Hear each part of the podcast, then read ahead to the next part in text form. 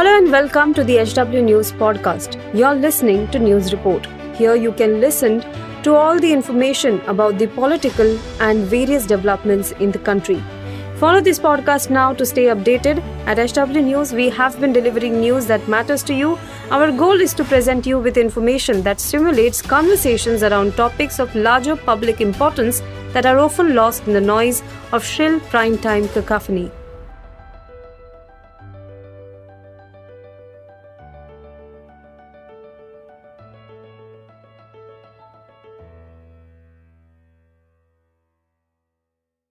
नमस्कार दोस्तों, आप देख रहे हैं एच डब्ल्यू न्यूज़ और मेरा नाम है सोनू कनौजिया। शाहरुख खान के बेटे आर्यन खान को कथित ड्रग्स मामले में गिरफ़्तार करने वाले समीर वानखेड़े की मुश्किलें बढ़ती जा रही है। वानखेड़े ने जिस केस में आर्यन खान को गिरफ़्तार किया था, अब उसी केस में उनके ऊपर कार्रवाई शुरू हो चुकी है। आइए आपको बताते हैं कि समीर वानखेड़े कैसे सीबीआई के लपेटे में आ रहे हैं। लेकिन उसके पहले मेरी आपसे अपील है कि आप इस वीडियो को बड़े पैमाने पर शेयर करें और साथ ही इस पूरे मामले पर अपनी राय हमें ज़रूर साझा करें। आर्यन खान को जब समीर वानखेड़े की टीम ने गिरफ़्तार किया तो प्रभाकर साइल नाम के एक व्यक्ति ने एक बड़ा खुलासा किया था। सैल ने आरोप लगाया था कि समीर वानखेड़े और उसके साथी केपी गोसावी अमीर घरों के लड़के लड़कियों को फंसाने और उनसे उगाई करने का काम करते हैं। साइल ने यह भी कहा था कि आर्यन खान केस में भी बड़ी उगाई करने का प्लान समीर वानखेड़े और केपी गोसावी का था।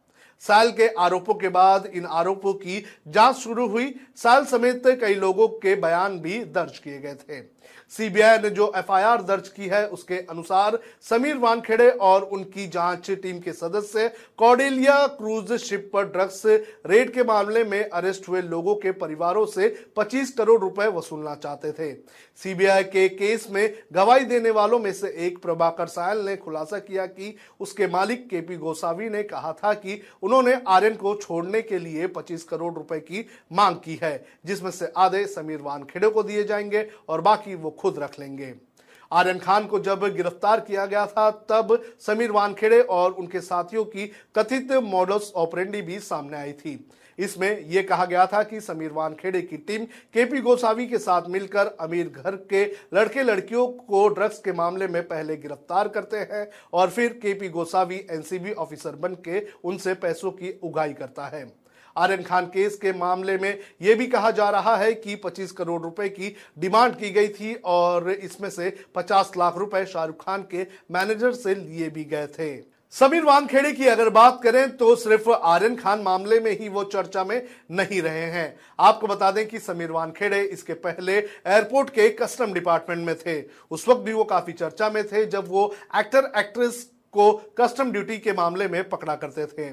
वहीं सुशांत सिंह राजपूत के मामले में भी उनका नाम काफ़ी चर्चा में आया था, जब रिया और उसके भाई को गिरफ़्तार किया गया था। जिस विजिलेंस की रिपोर्ट में सीबीआई ने समीर वानखेड़े के खिलाफ मामला दर्ज किया है, उसमें समीर वानखेड़े और उसके साथी अफसरों पर अपने कर्तव्य और ड्यूटी को भूलकर आरोपियों से फ़ायदा उठाने की कोशिश का आरोप लगा है। आपको बता दें कि इस मामले में समीर वानखेड़े की तरफ़ से कोई बयान नहीं आया है लेकिन सीबीआई ने पिछले हफ़्ते उनके घर पर और उनके उनतीस ठिकानों पर रेड की है